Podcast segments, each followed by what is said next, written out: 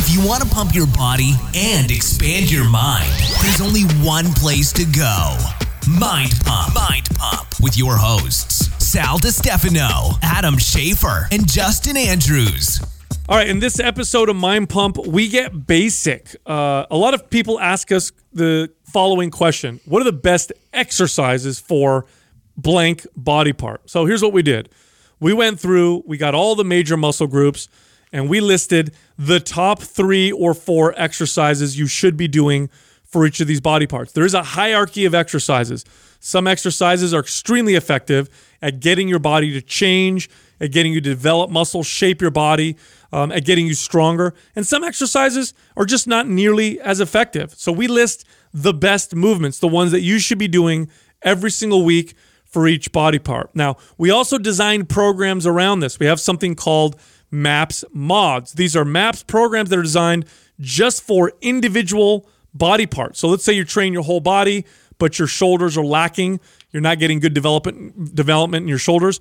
You can get a MAPS mod shoulder workout, take your current shoulder workout and replace it with the one that we wrote for shoulders and watch what happens. Now, at the moment, we have three mods that are out. There are more coming. We have a shoulder mod, a back mod, and a butt mod. You can find those at Also, before we get into the episode, I want to remind everybody that our two most popular full programs, Maps Prime and Maps Prime Pro, are 50% off. Maps Prime teaches you how to prime your body before your workouts to make your current workouts more effective. And Prime Pro is all about correctional exercise. Both of them 50% off. Here's what you do to get the discount. Go to mapsfitnessproducts.com and use the code PRIME50, P R I M E 50 for the discount.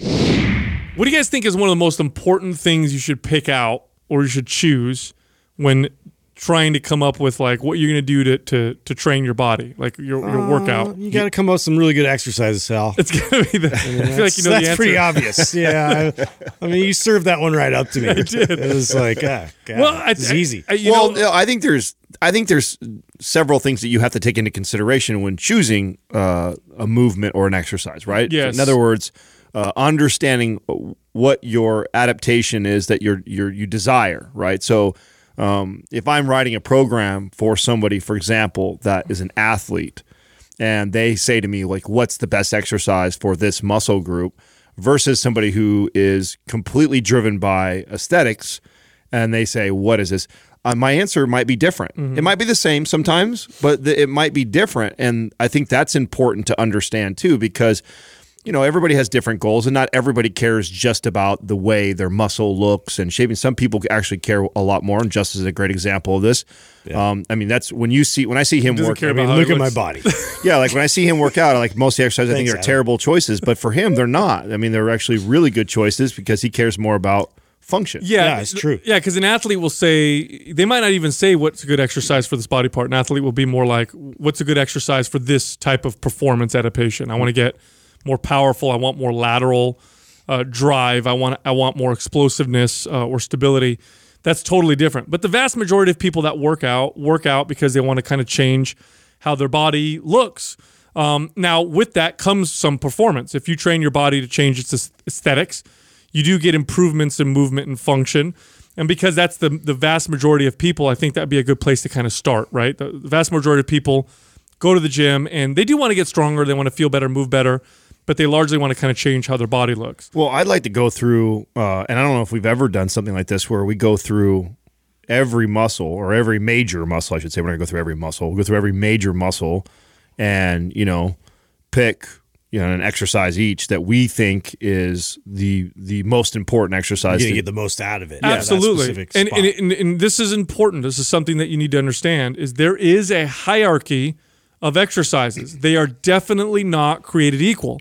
In fact, if you compare the most effective exercises to the least effective exercises, the difference is dramatic. I mean, if you were to do some of the most effective chest exercises, you could expect to see significant improvements and changes in the way your chest looks and how it develops and how strong you are. If you do the least effective exercises, it's better than nothing, but it's not that much better than nothing. It's literally that big of a difference. This has to be one of the biggest issues that I have with poorly written workout programs, especially workout programs designed for women.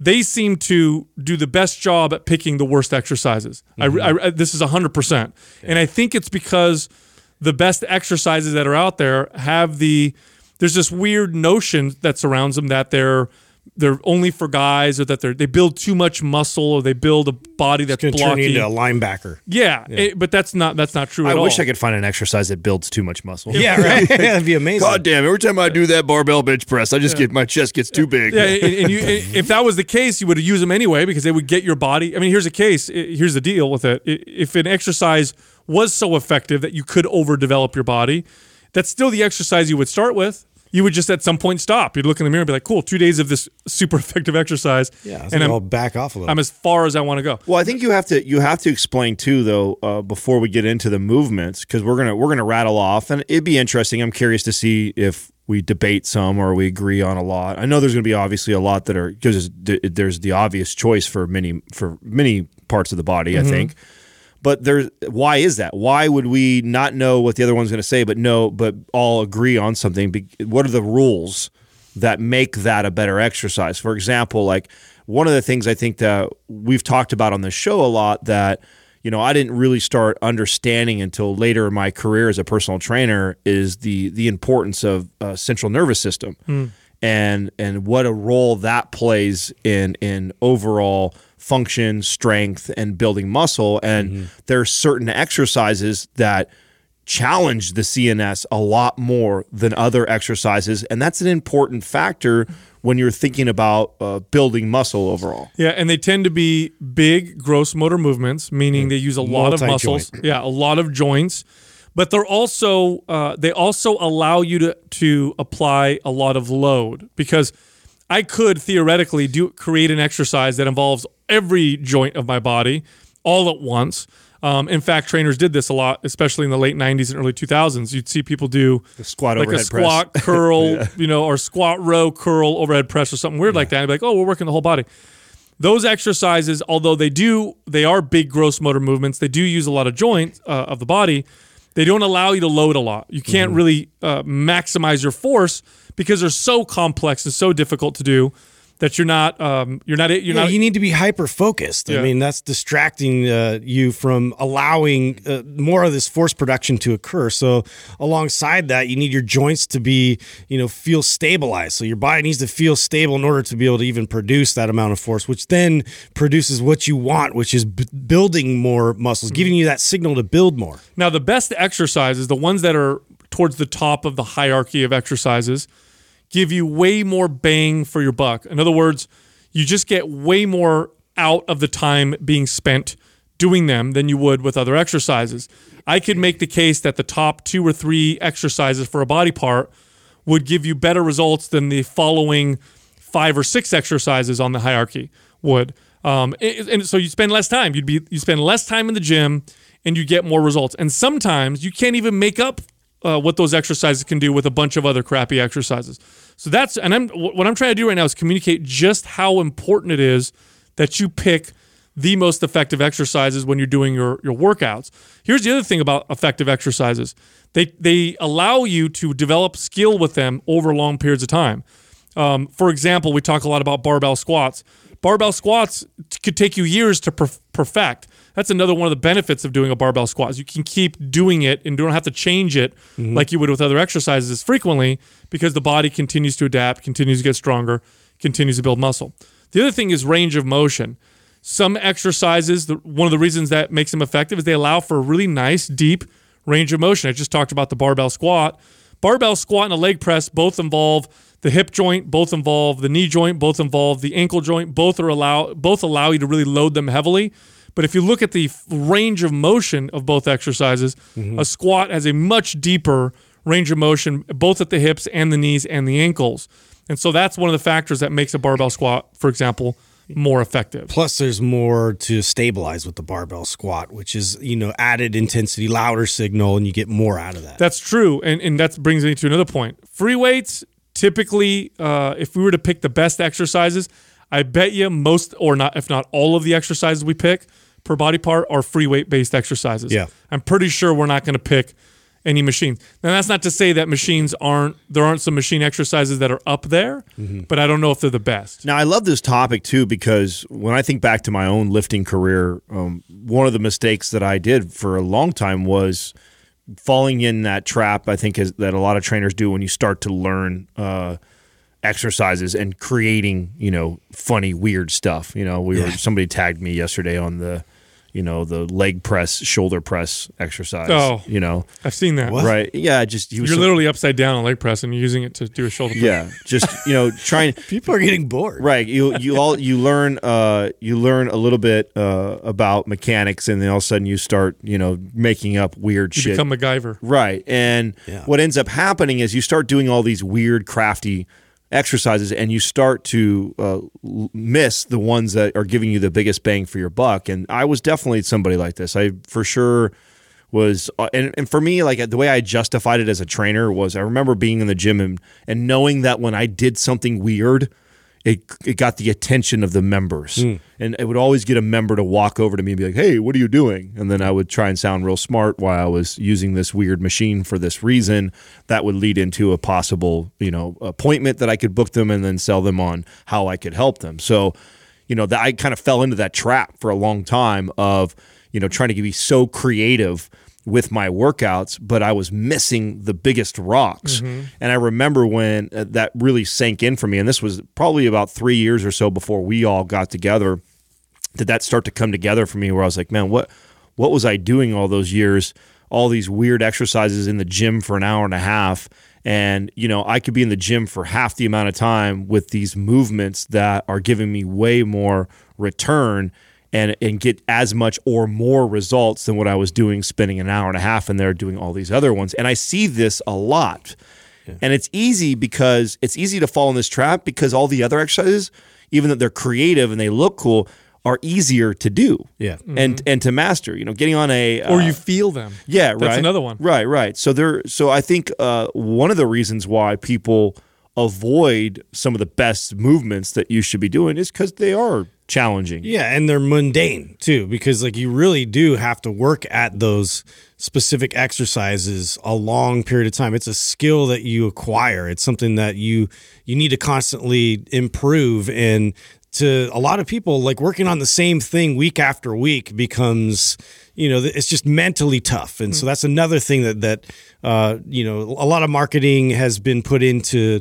trying to make it look cool ex- exciting something new something new to try like it's an experience instead of something that actually is going to give you like tangible results. Right. Now, here's something. Before we get into some some of the exercises per body part, um, I do want to be clear uh, because there is a hierarchy of exercises, and there are exercises that are way more generally effective. That does not mean that uh, other exercises are useless. Okay. Uh, depending on the situation and the application, some exercises that are typically not ones that I would use, all of a sudden can become very valuable. Sure. Some exercises, for example, for correctional exercise purposes, um, they may be terrible at developing overall strength and muscle and shape and aesthetics uh, and even performance. But when it comes to correcting muscle imbalances or function, they can be phenomenal. Oh, like an example of that, I just put it in my story maybe two weeks ago. uh, you know, doing prone cobras on a stability ball is not going to build me massive shoulders or a back. No. but in, in, in a very very important movement to counter my upper cross syndrome that I have going on. Right. So, you know that that's a perfect example of you know we don't we're not going to shit on somebody doing a movement like that inside the gym because you don't know the reason why that person is doing that and there it mm-hmm. could have a lot of value to what they're trying to address. So that's a very good point that you bring up, Sal. It doesn't mean that you neglect some of these other movements that may seem mundane or silly or like, oh, that's not going to build a lot of muscle. It's not always about building the most amount of muscle. Sometimes we're also trying to correct. Yeah, like- you may be working your way back towards those exercises Right. Now, that being said, for the purpose and sake of this podcast, the context is what are the most effective general exercises for developing strength, function, aesthetics, and shape? So we got to kind of, we'll stick to that kind of category because we could also go through and talk about the most correctional exercise movements, the best movements for power, and all that stuff. But let's talk in generalities in terms of like the average person. The average person wants to go to the gym, develop a nice body, a balanced body. They want good results, they want faster results, and they don't want to waste time in the gym. So I think in that kind of context, uh, that'll kind of help us pick the. Otherwise, we'll be here all day. Yeah, talking sure. about exercise. Well, so each each guy add one then. So we'll go through like the muscle. So we'll start off with chest. chest. Let's do Okay, chest this'll be easy. Yeah. Why don't you go first, Justin? Yeah, it's bench press. I mean, that's that's silly. Like, why why would we not do the bench press? I mean, that's it for in terms of like chest and being able to have like everything, uh, you know, in a stabilized position where I can I can load heavy. You know, that's going to give you the most bang for your buck. Yeah, and, and the bench press really gained popularity, I would say, after bodybuilding started to get a little bit of popularity in the 70s. That's really when it started to, to come out. Now, before, way back in the day, strong men um, and strength athletes didn't do a lot of bench press. They didn't have benches to do this. And the first guys to do this would have to clean the barbell, lay down on a bench, and then do it. Mm-hmm. Then eventually thought someone thought, hey, why don't we put a rack above the bench because it's so hard to clean how much you can bench press. Why don't we put a rack up there and then see what happens? And before you know it, these guys were developing incredible chest muscles. It, it just allows you to load the bar. It's stable, like you said, Justin. You press the bar. You can get really strong at bench press. Yeah, you can get ground forces you, with your legs. Like I know a lot of people like don't realize how much more you can get out of that exercise when you incorporate, you know, your your leg drive and you get your core involved. You get in the right position where your shoulders are fully retracted. You get, you know, that nice open position. It's very much a back fo- or a, a chest focused exercise. Yeah. Now, along those lines, I feel like, um, and and I would argue that you're right that this is probably the superior exercise. But I, I I have to add in there a dumbbell press to complement that, even though they're so similar, and the barbell is probably a little su- more superior. Uh, in terms of building overall mass because you can load it more. Mm-hmm. Mm-hmm. But I also see a, a ton of value in that because the, the dumbbell press isn't that far behind that. And because you're having to stabilize it independently, mm-hmm. one, you could still load it pretty damn heavy. I mean, you can hit. You can get really good at that. yeah, right. You can, and and I find with the barbell press when training clients, um, a lot of times there is some sort of an imbalance or a, Totally. a strength It dis- highlights that right away. Right, a strength discrepancy on one side or no, on one side or the other, which is really, really common. It's Mm-hmm. not uh, most everybody is right or left-handed, uh, which causes you to be kind of rolled forward a little bit more on one side or the other. If you don't know that, don't know how to address that, you get right under a bench press. It's inevitable. One side tends to carry more of the load than Mm-hmm. the other. One of the best things that you can do to kind of negate that is including a dumbbell press. So I have to say that a dumbbell press, I would I would argue, is right up there with a barbell. Plus the range press. of motion, right? Yeah, and functionally, like I I like any exercise where we include a little more instability to the joint. yeah to the joint to make sure that uh, you have proper uh, you know muscles in place to, to be able to compensate Mm. for that uh, those forces that are opposing you. Plus the range of motion with a dumbbell chest press. Yeah, you can go much deeper. You can go deeper. Um, you have to have healthy shoulders and have good positioning to be able to do this, but you just get a little bit of a stretch at the bottom, which you can't kind of do with the barbell. Now, I have a, an exercise that I want to pick for this that I think. Well, there's also something else about the dumbbell press before you move to yours that Sure. I think is important. Also, is this is it, it it does it allows you to position your your your elbows in a in a uh, much more individualized position, right? Like you're going to see some people will have more of a natural flare or less of a flare, and I think it just really f- you can you can conform it to your body versus a barbell. You're kind of in a, a- a You're re- fixed. Yeah, you're in a more fixed position. So when I think of training clients and the people, the average person that I have to help, um, the the dumbbell press for that reason, I think also is Well, the elbow follows the hand. Um, so because the range of motion, a lot of people think more range of motion dumbbell press is because you can go lower. That's part of it. The other one's because when you come up to the top, the elbows come together closer typically, unless you're using massive 200 pound dumbbells. Mm. Right. You're going to get a greater range you of motion. more squeeze at the top. You are. So I do want to pick another exercise that I think, although generally speaking, isn't as good uh, as the barbell bench press for overall muscle, overall size, and strength. I think aesthetically, though, this next exercise is superior, and that's the incline barbell press. Ooh, this one's near and dear to me. And I think it's superior aesthetically because a well developed upper chest always looks good. And now women in particular, because women typically, you know, you go to the beach, unless you're in, d- depending where you're at, most women wear a bikini top. It's the upper chest that you can see. It's also the upper chest that tends to cause lift in the breasts. And this is actually a real thing, uh, ladies. If you work out your upper chest, you will notice that your boobs seem to come up a little higher, and that's because the upper chest develops and it pulls things up a little bit.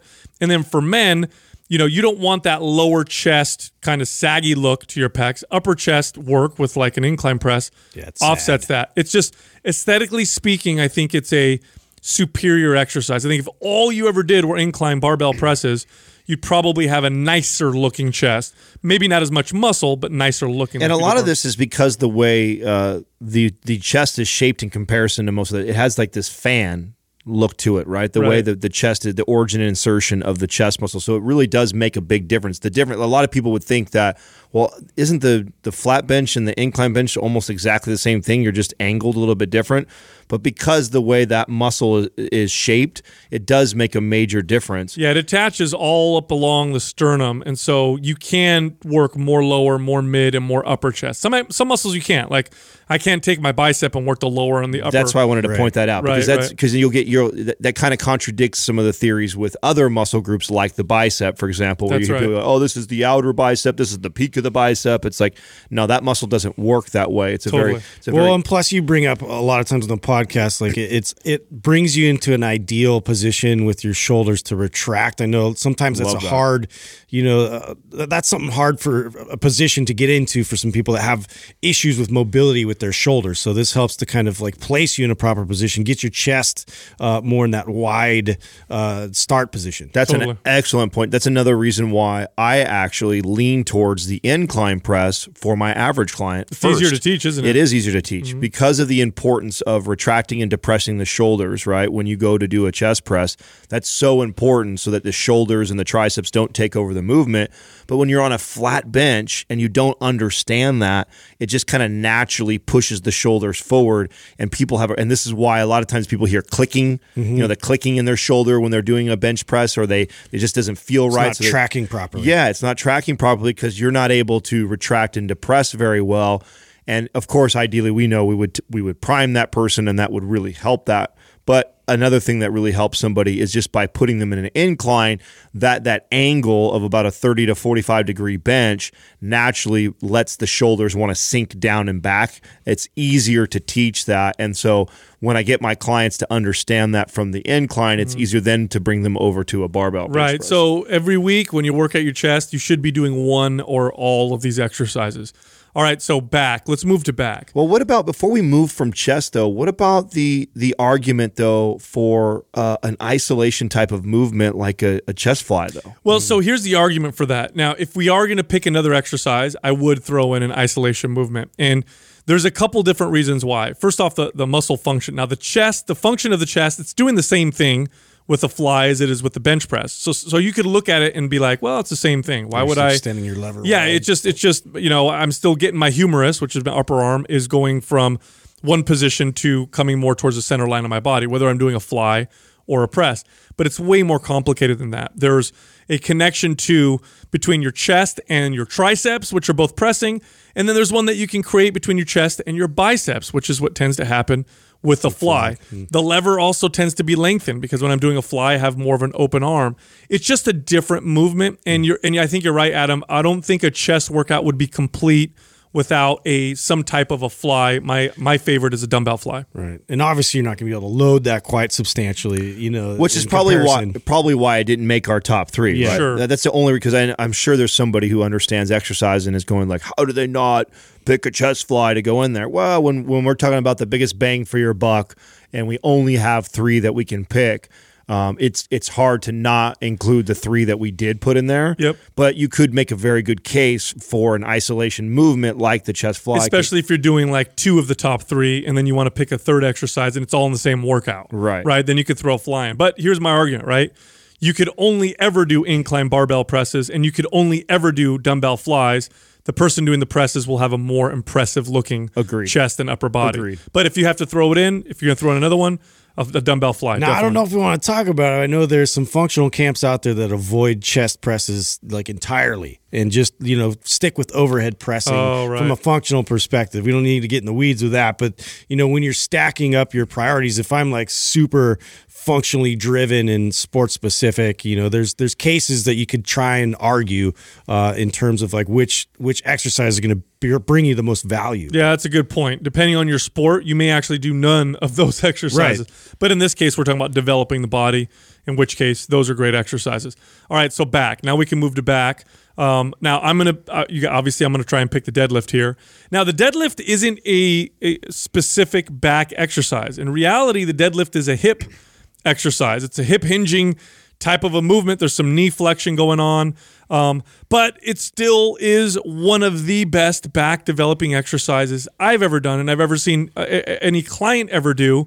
And if you look at anybody who has a well developed back, oftentimes the deadlifts are part of it. Well, this also hi- this highlights the importance of the uh, isolation. It's probably the, the heaviest you can load in uh, an, an isolated like an isolated exercise, right? It's not isolated in the the rest of the body is moving, but the back is kind of isolated, right?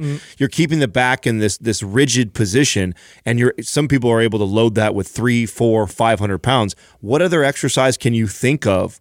Where you put uh, you put a part of your body in an, in an isolated position like that and load it that heavy well into a movement. You're looking at just the the muscles that stabilize the spine are in that isolated kind of kind of tense uh, position.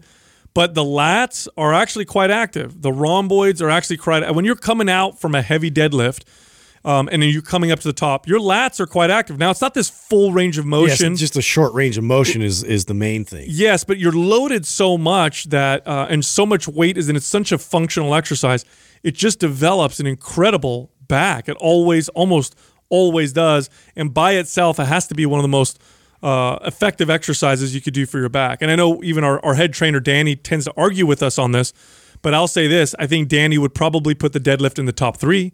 I think you probably at least put it up in the top three, right? Well, I know for me it, it was a it was a game changer because I wasn't a big deadlifter, um, but I love to train back. I was great at seated row. I love lat pull down. I love rows. Like I love barbell rows, T bar rows. I loved all those exercises and loved training back and had a pretty good back, uh, and just was not a big deadlifter. But boy, the biggest gains I'd ever seen was when I started deadlifting. And when I started deadlifting, it took my back to a whole nother. And there's something to be said. And this is why I brought up early on when we first started this conversation about CNS. And this was something that I remember firsthand. Like it blew my fucking mind when I decided, and this didn't happen until I was 30. I decided I'm going to go like on this deadlifting kick. Okay, I'm not I'm not going to be the guy who's going around doing muscle confusion and all these different exercises and a back workout consisted of six different movements. I'm just going to deadlift. I'm going to and at that time it was actually chasing Sal and his uh, where he was deadlifting. I'm like, "You know what? I've never really tried to improve my deadlifting and really try and jump. It was like it's it would intermittently make it into my workouts, but very rarely. And so I decided, okay, I'm going to really go after this. So I was training, I was deadlifting two to three times a week every week for well over a year and a half, two years straight. And I completely eliminated a lot of the other isolation stuff that I was doing. I wasn't doing any more seated row, which I think is an incredible exercise still, but I didn't care. I was like all about the deadlift. And I'll never forget after a year of doing that, deciding, oh, let me let me throw some seated row in there just to kind of you know see where I'm at. I wonder how much strength I had lost. I absolutely thought for sure because you hadn't practiced it. yeah, because I knew I hadn't done. it. I'm no dummy. I know any movement that I haven't done for a year, and then I go back to doing it. Typically, I'm I'm a lot weaker than what I was when I've been consistently doing it every my routine for a long long time. And what freaked me out. I mean, you got to remember I've been doing this for a really long time, and I hadn't. This had not happened to me before. I went back to this seated row, and not only did I not lose a ton of strength, but I was stronger in the seated row more than I ever was in my entire life. A movement that I had watched myself since I was 18 years old, you know, progress up 10 or 15 pounds more, 10 or 15 pounds more, 10 or 15 pounds more every year, over year, over year, over year. All of a sudden, I don't do it for a year. And I come back to it and I'm fucking stronger than I'd ever been and mm-hmm. significantly mm-hmm. stronger. Like I'd made a leap that I'd never made in a year's time. And that was kind of the light bulb for me like, holy shit, the value of the deadlift. And because it's not a major range of motion thing, and that's the argument that the bodybuilder type of community will go like, "Oh, how can you say the deadlift is such a great exercise for the back when you're not even taking any of the muscles through its fullest range of motion, and you could load a part of the back uh, uh, uh and isolate it with other movements so much better?" But I think it's such a overall back movement and and, and the heavy isolation part of it that I'm talking about. That your spine having to be, mm-hmm. you know, in a in a neutral position while you load 400 plus pounds. That's where it came from. It's like you stretch the capacity a bit further for those natural governing systems in your body to limit the amount that you a force that you can produce. And so, you know, to to be able to focus and and hyper focus on picking something really heavy off the ground, you can load a lot more substantially than a lot of these other isolated like exercises.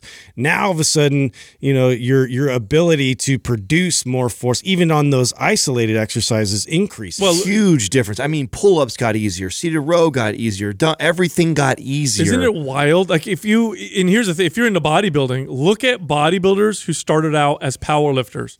All of them have amazing backs. Every single one. Ronnie Coleman, who's widely regarded as the greatest Mr. Olympia of all time, was a tremendous deadlifter. Um, tremendous dead. Our friend who now just competed in Ben uh, Pollack. physique, Ben Pollack. Now he would do and power and powerlifters oftentimes do you know auxiliary what they would consider auxiliary back exercises like rows and and, and pull downs, but they're not like working them hard. That's like a very minimal amount of, uh, of volume. Most of the volume on their back is done with through deadlifts. Look at his back. He has a pro, he has an almost pro level bodybuilder. Forget physique uh, or forget uh, a classic. His back is a standout body part, and it came from those deadlifts. So the argument that you know, uh, I think we made the case right. Deadlifts have to be one of the top exercises, in my opinion, number one. All right, what else? What are some good back exercises? You got to have think? a you got to have a row in there. So you have to have some sort and a, and a, a, bar a barbell or a T bar. Either one to me has to be a staple. move. Absolutely, absolutely. I love the barbell row. You have to support yourself while you're bending over, so you still have to involve the the hips and the low back muscles to stabilize. Mm-hmm. It's great for your lats. It's great for the rhomboids and the traps. It develops amazing looking backs, and it's also very functional in the sense that you know a lot of people have a lot of issues with their shoulders rolling forward. It's just a common issue, especially in modern times. A barbell row done properly counters that better Mm-hmm. than uh, a lot of other pull down type exercises, which there's nothing wrong with those movements either, but they don't really correct some of the bad problems that we tend to develop. now, do you prefer overhand grip or a supinated grip? I like over. If I have to pick, now they're both good. But Right. if I have to pick, it's going to be overhand. It seems more functional to me. We tend to grab things more with an overhand or neutral grip. Yeah, Very rarely I do we grab things with with, a really supinated grip. Uh, but I know a lot of bodybuilders like that. And honestly, I think we're splitting hairs. I think if They're you're just doing, trying to highlight more of the function of the bicep and incorporate it. yeah, and it changes the elbow positioning a little bit, like a reverse grip squeezes the elbows in at your side, so it changes the feel.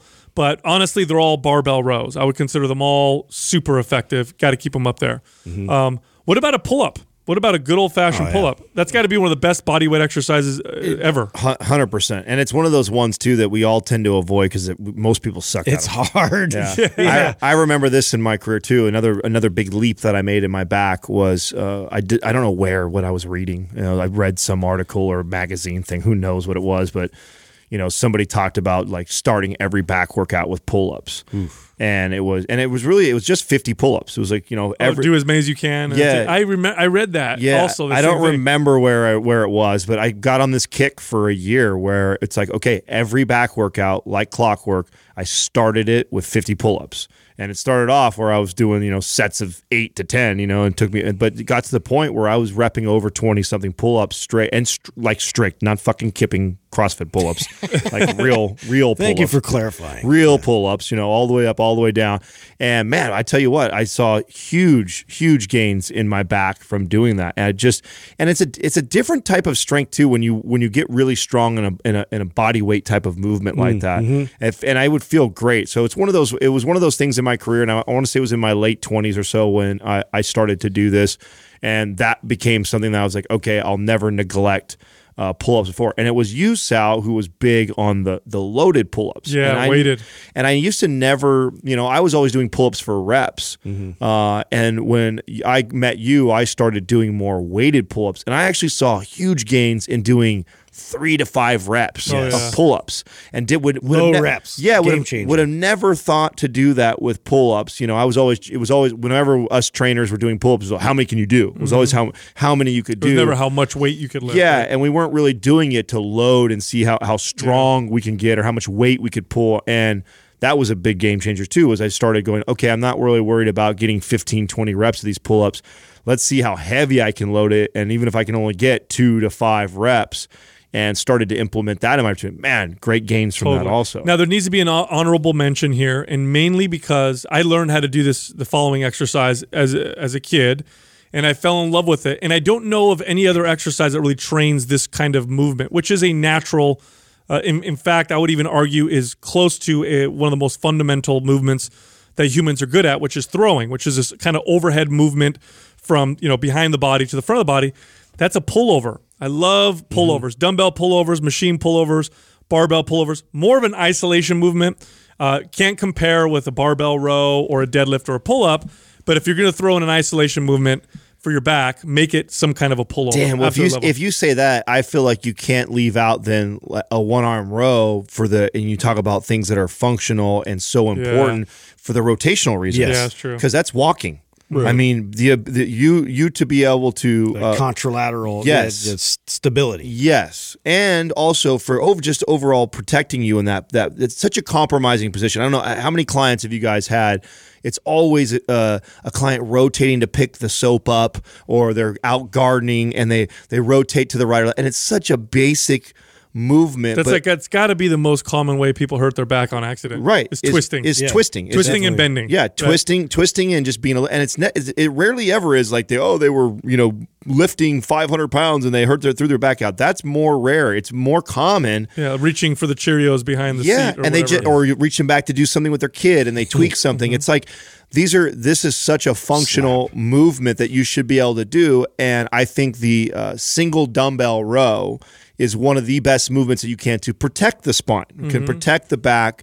And you can cre- and you can do it as a, a strength rotational movement, so where you actually throw some rotation in it when you do it, and then it could be a anti rotational movement where you stay in a very fixed position and you row. Both are incredible, and if you're going to drop in something like a pullover for like shoulder health and that and the importance of throwing, I feel like I have to I have to give an honorable mention then to something like that because Those I- are good. that exercise carries so yeah, much. I'm not going to debate that. I agree 100%. percent Mm-hmm. All right, shoulders. Let's move to shoulders.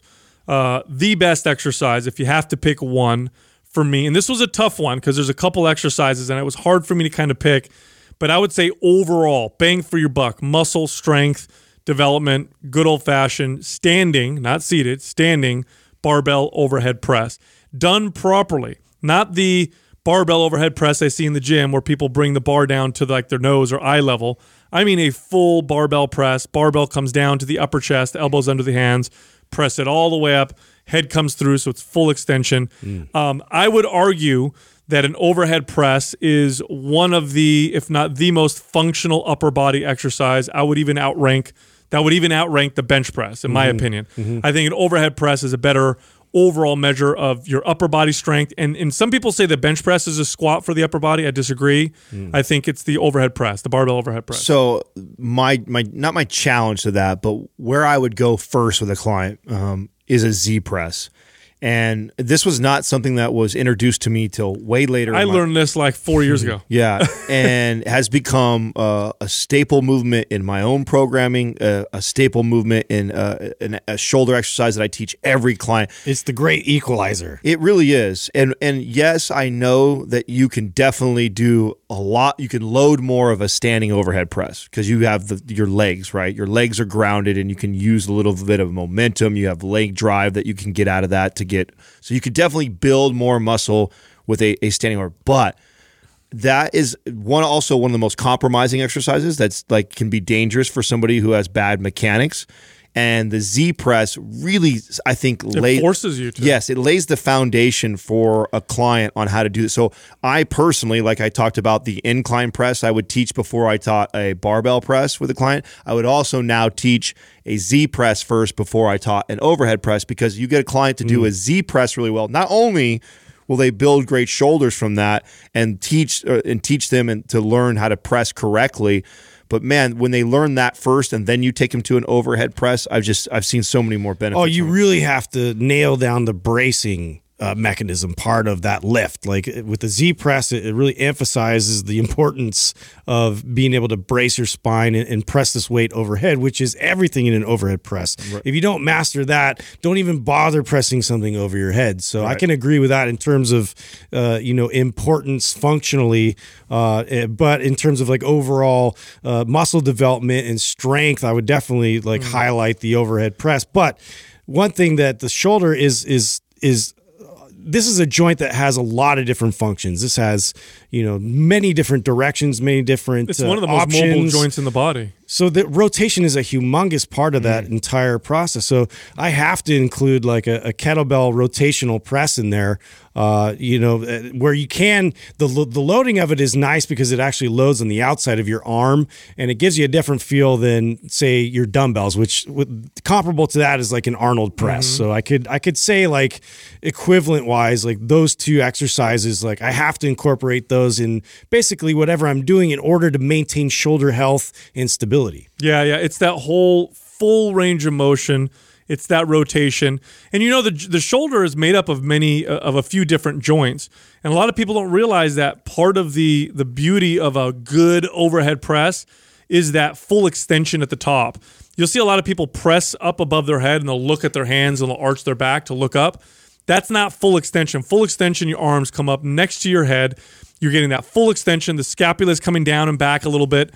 You're getting this huge range of motion. I think that's where a lot of the benefit kind of comes from when you're doing a overhead press. But the Arnold press or the kettlebell press, and it really ex- exemplifies that rotation, exemplifies that extension. So it's just a fuller range of motion. No, I think that we would all agree on that with the shoulders. I also have to.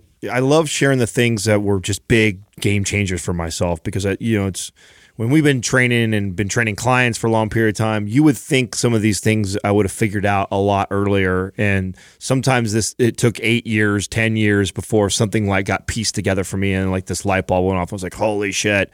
So I love sharing those things because I feel like there's got to be there's got if I had this issue and I didn't piece this together today, there's got to be people that are listening right now that consider themselves advanced lifters or understand exercise really well uh, that might be missing this, and that was uh, rear delt flies. Oh yeah.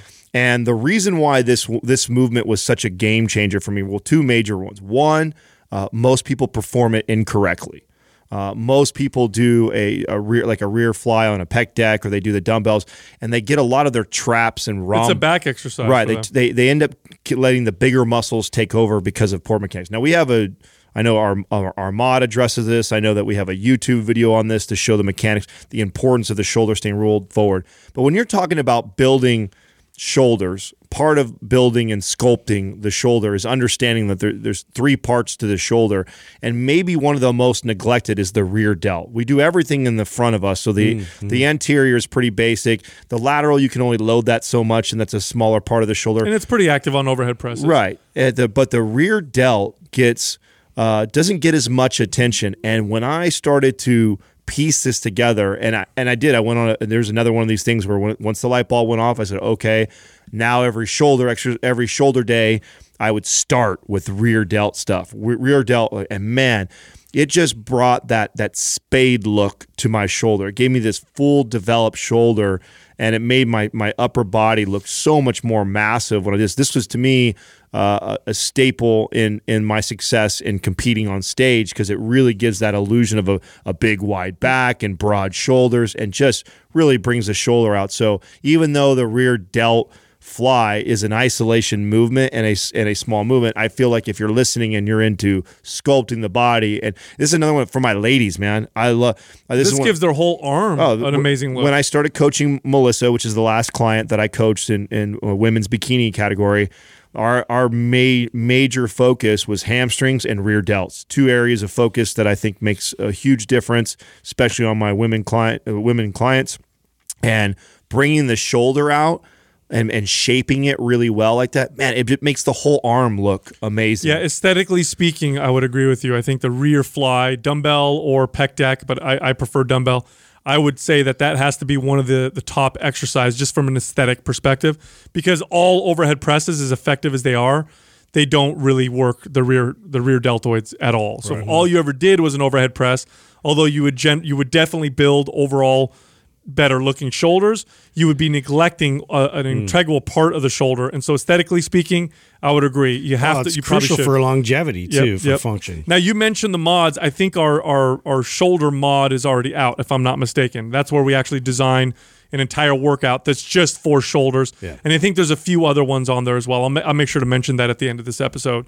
Um, all right, let's talk about traps. I know we weren't gonna initially talk about traps, but Doug made a good point that there's a lot of people out there that really want to develop nice traps. Um, now a lot of people think, oh, you just do shrugs, just do shrugs. That's all you got to do for traps. I would agree. Yeah. Shrugs has to be up there for traps. But I actually learned a very interesting lesson recently. Um, this is when we released Maps Strong, uh, which we wrote with uh, World's Strongest Man competitor Robert Oberst. He was a huge fan of wide grip high pulls. Now he liked this because it was it helped him with his competition. And Map Strong is really an overall kind of functional type of program. It's not aesthetic based, but the side effect I got from following that program was my traps really got developed from those high pulls. So I would have to say high pulls for me, it's got to be one of the best exercises I've ever done for traps. I I love that that or it's right there to me with cleans. Those two movements are two movements. again, most my training career, I was just, all I was doing was the different shrugs. It was uh, you know pronated shrugs, supinated shrugs, neutral grip shrugs. It was all- Dumbbells, barbells, Yeah, machine. exactly. That, I mean, that's all I did. That it was a bunch of different types of shrugs. That's all I knew to really do for uh, traps. And I would never thought that high pulls or cleans uh, would really develop that. And when I got into doing high pulls and cleans, man, it blew my upper back and my traps up. And that was for sure one of the best movements I could do. Oh yeah, once you start focusing more on that fast twitch, that like I'm, I need to move this weight fast, and, and it's about acceleration. It's a different uh, exercise completely at that point. So what- you know the the focus of it, uh, it it tells the muscle to do something totally different, which is going to shock you know that muscle into into growth in a different direction. So it's it's definitely an effective exercise for the traps. Now, what about farmer walks? There's one that I never did before, and I started doing them, and I'm like, wow, look at this! I'm You actually load- developing. You can load farmer walks really heavy, and you know that isometric contraction of just stabilizing the weight as you're walking.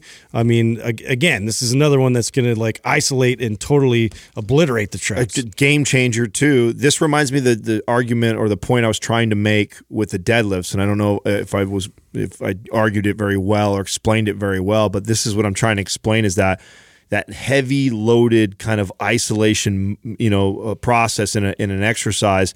Man, it's crazy what that does, you know. And I don't know if it's it's because of the CNS or the ability to load it so heavy, or what, or the combination of the two but making sure that you have a movement or an exercise like that. Farmer walks were one that I also neglected to do.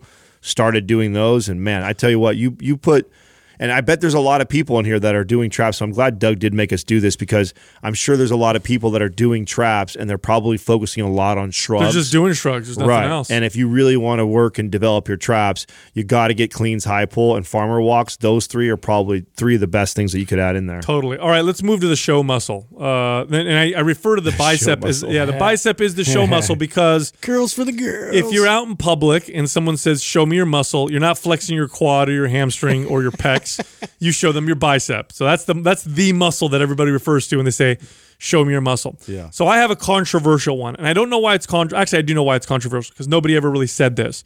But this is something I learned early on about biceps, and that's that the biceps develop really, really well with compound movements, just like any other muscle does. And yet, every exercise we ever do for our biceps are isolation. Isolated, yeah. They're all single joint. If you do a a supinated grip chin up and really focus on using the biceps to pull yourself up, you will develop better, bigger biceps and more, faster than any other curl combination you can think of. I of. love that you brought that up because for me, it's always been a supporting cast muscle, and and you know in the bodybuilding community and you know the aesthetic community, it's always been like the muscle that we're always training and trying to get you know size and and get that to to really be pronounced. But for me, it's like, it, and, and as a side effect, doing all those exercises like a like a supinated pull up, like it really does build and develop. Even deadlifts, like I was building developing my biceps substantially. Yeah, I learned this from a trainer that worked for me who was a gymnast. And this, if you've ever seen a gymnast who's high level and been training for a long time, they don't do a lot of bodybuilding exercises, but they have amazing bodies, and especially biceps. Male gymnasts in particular have these really, really well developed biceps from all the chin ups and pull ups and all ring work. gripping, everything. Yeah, and, and I remember asking, well, what do you do for your biceps? And he goes, uh, I don't know, chin ups, pull ups. Yeah. And I'm like, well, those are back exercises. yeah. And I'm like, those are back exercises. What do you do for your biceps? And he goes, no, when I do them, I get crazy pumping my biceps. And I think to my, I thought to myself, like, well, yeah, it makes perfect sense because when we talk about other body parts, compound movements seem to work best. Why not try that for the biceps? Sure enough, I applied it. I used a supinated grip. I focused on curling the biceps on the way up, and it was just it was a game changer. It blew my arms up like nothing So, else. with that argument, I have the other end of the spectrum that I always like to include in any of these small muscle groups that we talk about. And that is something where it, it kind of fixes the body in a, in a locked position so you really can isolate and focus on the muscle, which is why I love to teach a preacher curl here. Uh, one of the most common mistakes that I see, I did a video uh, a, a long time ago on the YouTube channel uh, about the you know split stance bicep curl thing that I, I teach. And the reason why I teach that and that was such a staple exercise for me was because I found really early on when I would teach bicep curls, which was so weird to me that it has such a simple movement, but how many people cheat that exercise by rocking their shoulders or swinging their elbows when they do a movement. And when you do something like a, uh, a like the supinated chin up, I think if you really understand how to connect to the right muscle, it could be a huge, huge exercise. You have to for- be strong too. yeah, you have, Yeah. and you have to understand, and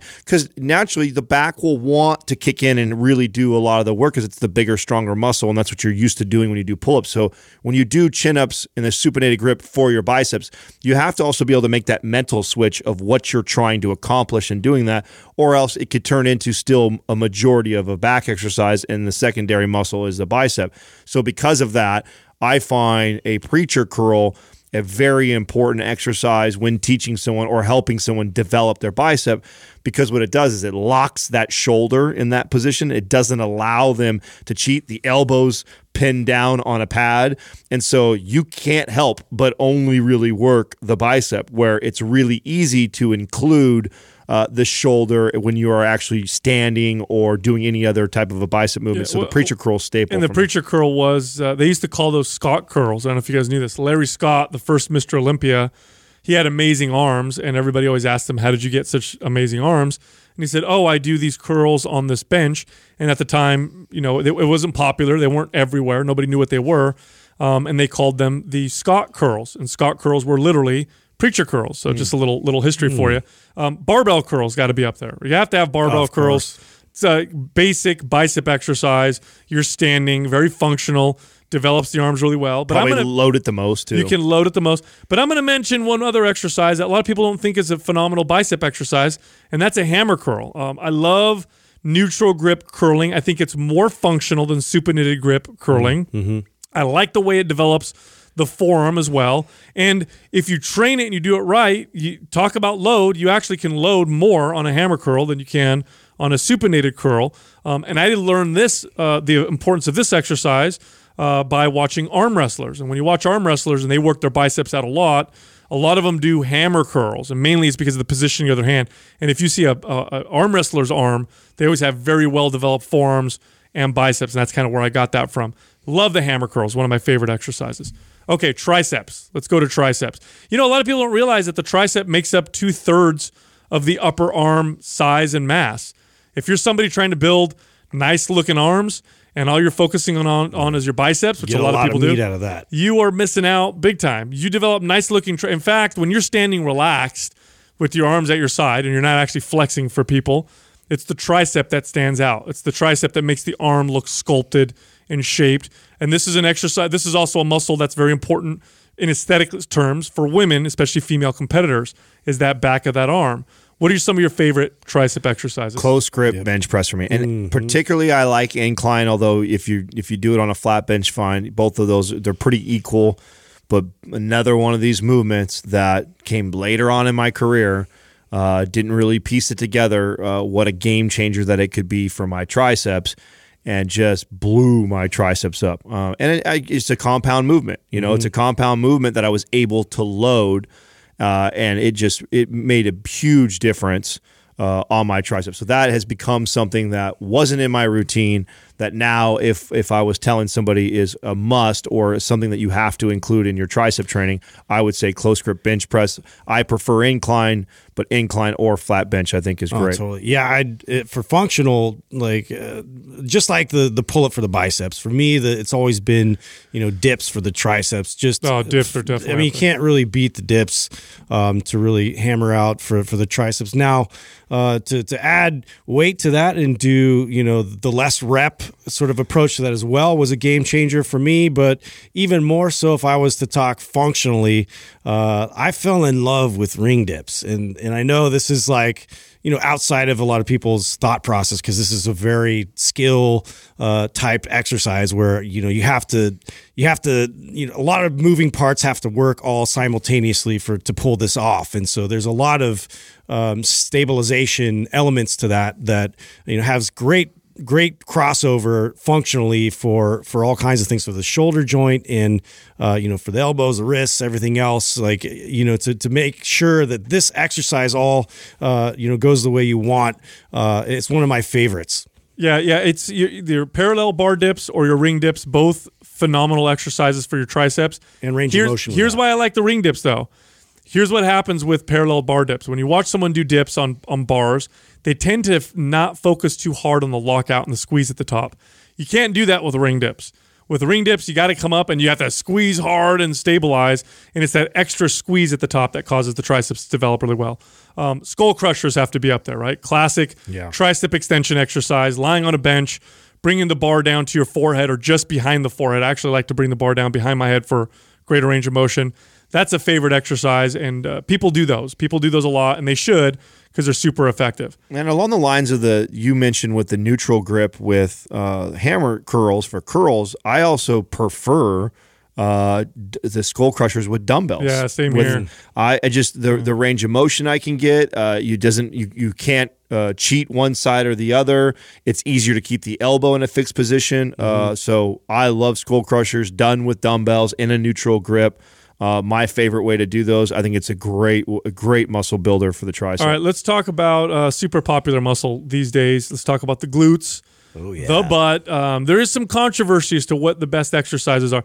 Here's a muscle that more often than not I see people recommending stupid, silly, ineffective exercises. Right. Yeah. More often than not. Okay. So what you're not going to hear us say are donkey kickbacks or, or dog peas dog peas or or a hip abduction or all these other little band small walks or- yeah no yes you'll feel your glutes working on those they'll, they'll they're good priming movements um, so if you've heard us talking about priming you can prime the glutes well but they're not big glute developing exercises for me the king barbell squat done properly barbell squats hands down got to be the best butt uh, developing exercise ever. And it's funny when I would have clients.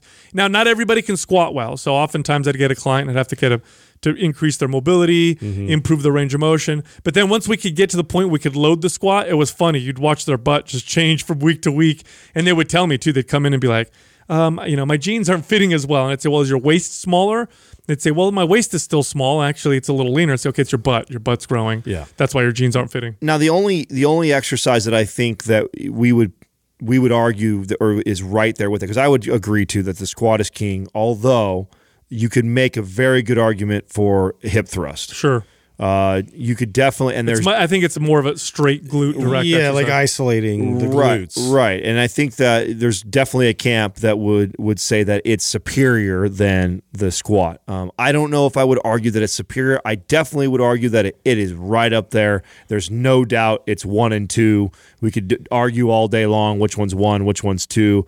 Uh, the for sure one of, if not both of those, have to be in your routine if glutes are the, the primary thing. Which that is you kinda focus interesting because this wasn't really that popular a while ago. This this had like a major resurgence. Yeah, Bret Contreras. Yeah, Bret Contreras like popularized it, and uh, yeah, th- this became almost now like the, you'll you'll see this even more often times in the gym than you'll see people squatting. I know, right? Yeah, these days, which is Mm-hmm. which is really fascinating. But it's definitely a valuable exercise to include for the glutes. It is. You can load them both really well too. You get good at them. You can load them with a lot of weight. I've seen women uh, hip thrust as much as 250 and 300 pounds in the gym.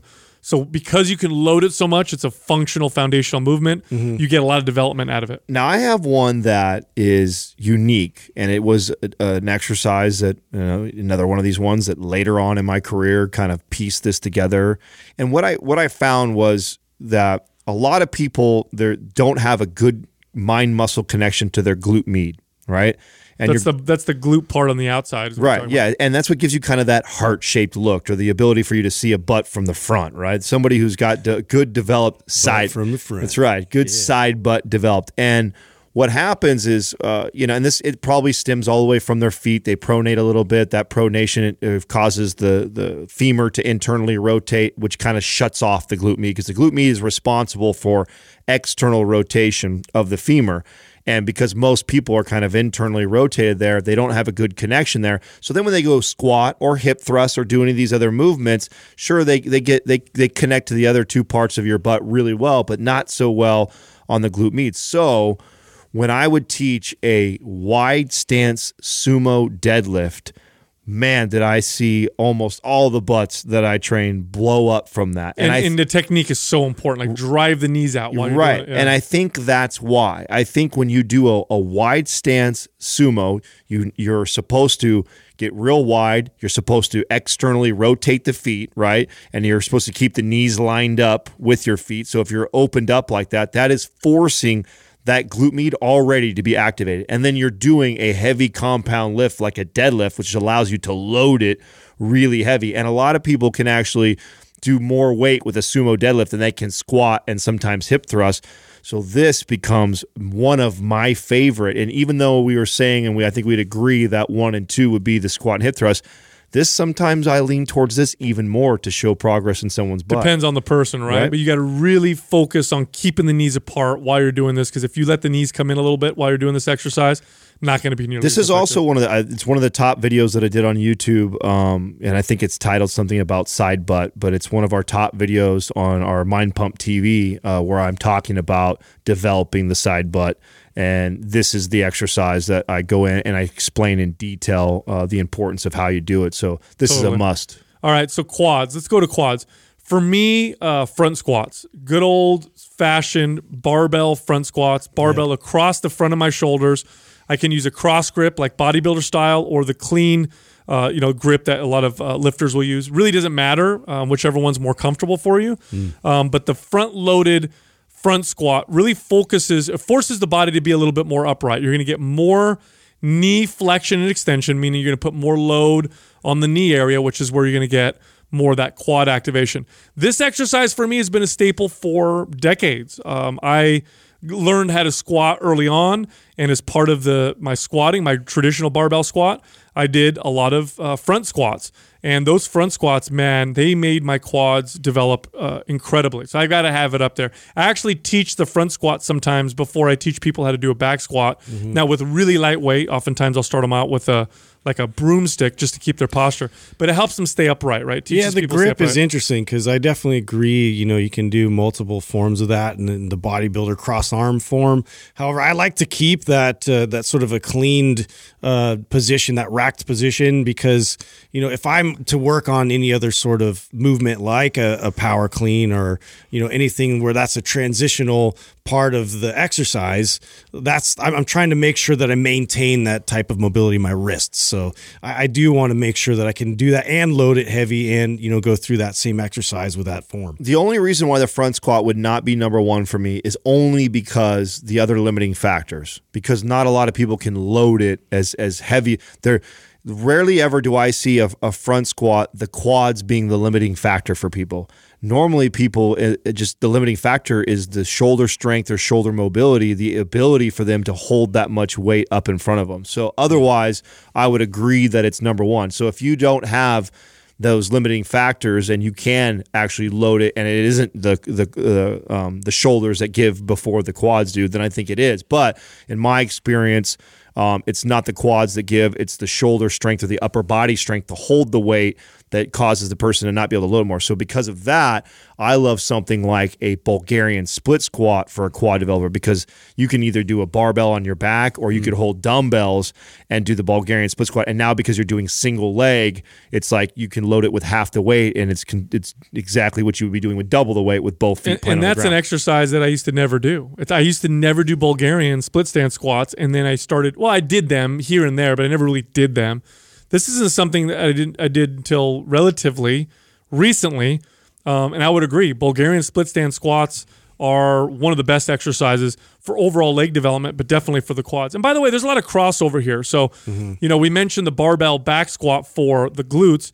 The barbell back squat is also a phenomenal quad exercise. Yeah. I, now, I'm not thinking purely quad when I think barbell back squat like I am with a front squat, but it's still a phenomenal quad exercise. Agreed. Um, then there's the heel elevated squat varieties or versions like a hack squat. like a hack squat. Now, elevating the heels a little bit. Now, I remember back in the day, if you look at the like 70s, 80s, and 90s, if you had issues with squatting where your heels came off the floor, they would always put something underneath your heels, and that was okay. And then later on, we said that's not okay. You got to learn how to have better ankle mobility. Well, now we're learning that they're both okay. Yes, you want to have good ankle mobility. But when you do elevate your heels a little bit, because it's placing your weight forward a little bit more, you're going to hit your quads more. So heel elevated type squats, especially a hack squat, that will that will light your quads on fire. It's one of my favorite exercises. Great movement. Uh, I know Ben Pakulski is a big fan of, of doing those types of exercises. In fact, I saw him do a workout with Jordan Shallow where they had their heels elevated. I was I was actually just reading a post that uh, the guy Eugene I think it was Eugene Tao is his his name that we brought up the other day who we talked to Yeah. um, and talked about one of the his posts he brought up that hacks he would argue the hack squat is the best quad exercise and Hmm. I wouldn't I wouldn't argue too much with him I think it's right up there for sure Totally. Yeah, I know too a couple strength conditioning coaches that prefer uh, not not just like a front loaded squat, but also a heel elevated front loaded squat uh, in terms of like eh, translation of field play. So I mean, it, if I was out on um, on the grass, like I'm, I'm a lot on my forefoot, and I want to strengthen my feet, my ankle mobility as well, and so to you know to, to be able to load that and and and have that more strength in that movement, like uh, that that translates the best. Yes. All right, hamstrings. Let's talk about hamstrings. Hamstrings are very functional. It's a very it's a very functional part of the body. Uh, aesthetically speaking, extremely important, especially for women. and extremely overlooked uh, totally overlooked. when you if you talk I don't think you can overdevelop them either. in the competitive world, um, it's uh, it's like a secret. Not as I mean, if you're in the competitive world, you know this, but a lot of people don't. If you're not in it, is that the number one like go to look spot for judges is hamstrings because they get neglected, and it's such a big muscle, and it brings the shape of the legs all together. I mean, and it's really easy because there's just it's hard to find a lot of really good exercises for your hamstrings, so we mm-hmm. tend to neglect them. It's just like oh, I just don't really know a lot to do for them, and so I don't really do them that much. They're in the back of your body, so we tend to do that with all muscles on the backside. We just we don't look at them as much, but man, what a neglected body part that really can bring your legs together. Totally. Stiff legged deadlifts, my favorite. My favorite exercise. Romanian deadlift, stiff legged deadlift. Uh, best exercise for hamstrings, hands down. When I first started working out, I did none of that. Uh, I did traditional deadlifts, but I never did the, sti- the stiff legged variety.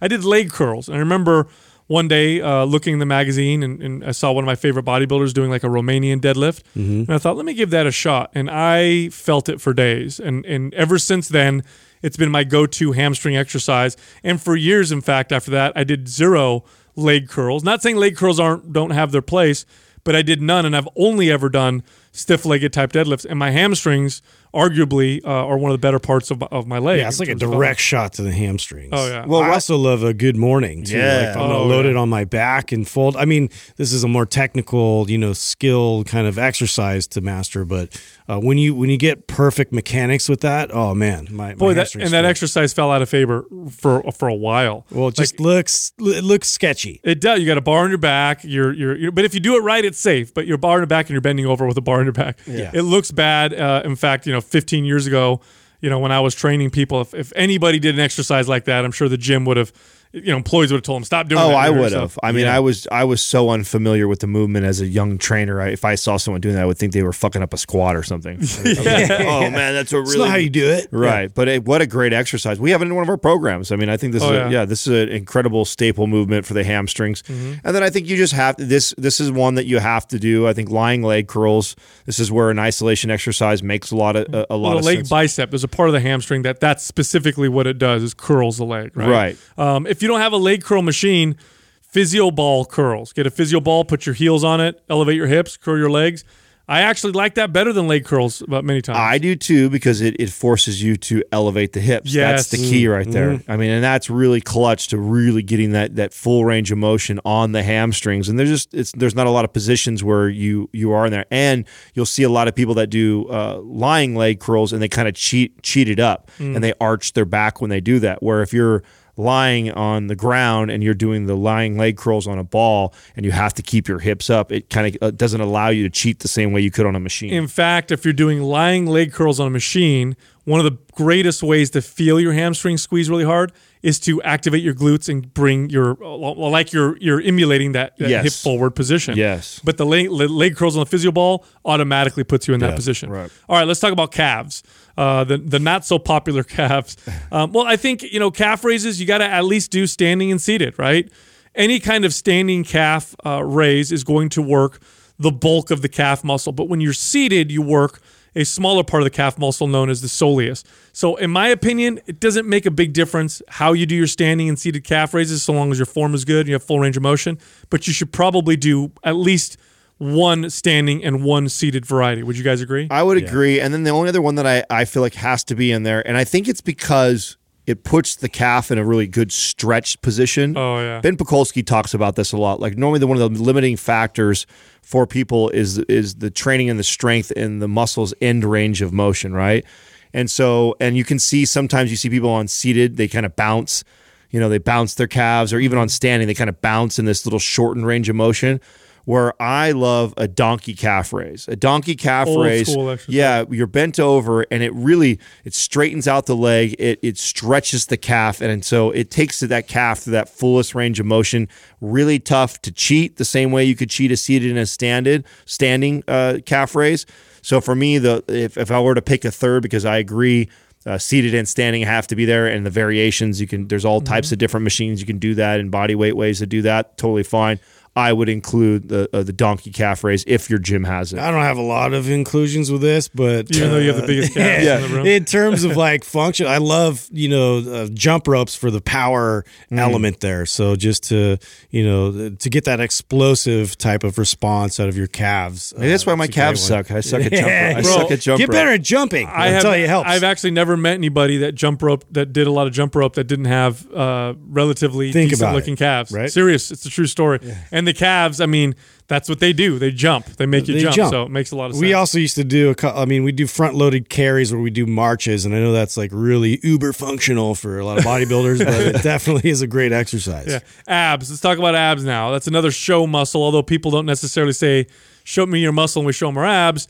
If somebody has a nice pair of looking abs, people tend to generally believe that they're fit and they look good. And I read a statistic the other day. I, I talked about this on another episode. It's like the standard. There's less people in America with a nice six pack Than millionaires. Than there are millionaires. I thought that was so crazy. That's how hard. That's how rare it is to have a It nice. shows six-pack. you you got to be fully committed. It is. Um, I like reverse crunches. Here's why I like reverse crunches. I think it takes the abs through a full range of motion, and it's harder to cheat on a reverse crunch than it is on a forward crunch.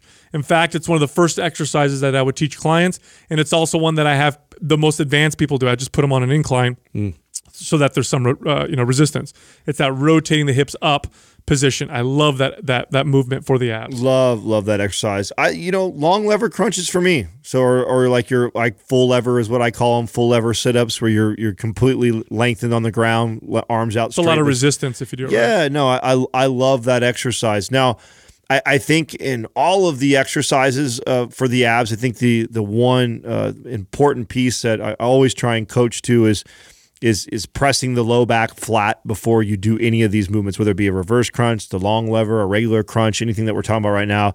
And that's just because we all tend to kind of be in this anterior pelvic tilt, which then naturally kicks the hip flexors in to take over the movement. So Good point. uh, even though all these movements we can argue which this is better, the the one that will be the best is the one that you have the ability to do that before you do the crunch or the movement. Otherwise, it's really tough to not allow the hip flexors because most people have hip, hip flexor dominance, and so it's tough to not incorporate or use them a lot in the movement. So whichever exercise of these that we're talking about that you have the ability to rotate the hips first before you do the crunch or the movement, I think is uh, very important. Now, too, like one popular one, which is you know definitely a good exercise, is the plank, uh, but specifically active plank. So the way that too that uh, on, on our YouTube, and Sal describes this this rotating of the hip to really emphasize like that that abdominal contraction. I think is is a very valuable exercise for for the abs and to to make reps out of it instead of just holding it for an isometric. It wasn't until I met Sal did I teach the plank like that. I mean, we were taught the plank, um, Neutral spine, neutral or even slight spine, arch, and you know when you back to the point that I'm talking about with everybody having the anterior pelvic tilt. What tends to happen in a plank is that's still there, and that puts direct stress on the low back, and the hip flexors carry carry the, the load. They're the ones really holding. It's not really abs, but just simply cueing the client or the person that's doing this exercise to engage their glutes, so squeeze their butt, rotate their pelvis, and keep it active while they're in that plank position. Now the core and the abs are really working, and that becomes an incredible exercise. And I also, I mean, I have to bring up rotation. I mean, there's multiple functions. The the abs are responsible for stabilizing the spine, and one is through rotation. And so to be able to load with like uh you know like a cable machine and to be able to do side chops and be able to stabilize, so to be able to keep your hips in a fixed position. So now, you know, maintaining that that fixed position, my my ground forces, and to be able to rotate and then squeeze and contract, you know, the abs to to be able to produce that movement is is great. And then that's about core, right? That's Yeah. about the obliques that The also overall support the overall look of the midsection. Yeah, I think that plank video that we did a long time ago it has to be one of the more controversial ones because of that forward, you know, that that pelvic tilted position that we Which is that we talk about. It's one of our more popular videos on on YouTube. So also look, we we have um, lots of new programs that were coming out called mods where they're just focused on one body part. Now we've only released three so far. Um, we have a shoulder mod, we have a butt mod, and I believe we have a back mod. So one for back, one for shoulders, one for butt. We have more coming out. So if you want to work on those body parts and specifically just those body parts, you can buy those programs and just work on those body parts and throw them into your current routine. You can also find a lot of free resources on our free resource page, uh, mindpumpfree.com, and you can find us all on Instagram. You can find Justin at mindpumpjustin, me at mindpumpsal, and Adam at mindpumpadam. Thank you for listening to Mind Pump. If your goal is to build and shape your body, dramatically improve your health and energy, and maximize your overall performance, check out our discounted RGB Super Bundle at mindpumpmedia.com. The RGB Super Bundle includes MAPS Anabolic, MAPS Performance, and MAPS Aesthetic. Nine months of phased expert exercise programming designed by Sal, Adam, and Justin to systematically transform the way your body looks, feels, and performs. With detailed workout blueprints and over 200 videos, the RGB Super Bundle is like having Sal, Adam, and Justin as your own personal trainers, but at a fraction of the price. The RGB Super Bundle has a full 30 day money back guarantee, and you can get it now plus other valuable free resources at mindpumpmedia.com. If you enjoy this show, please share the love by leaving us a five star rating and review on iTunes and by introducing Mind Pump to your friends and family. We thank you for your support, and until next time, this is Mind Pump.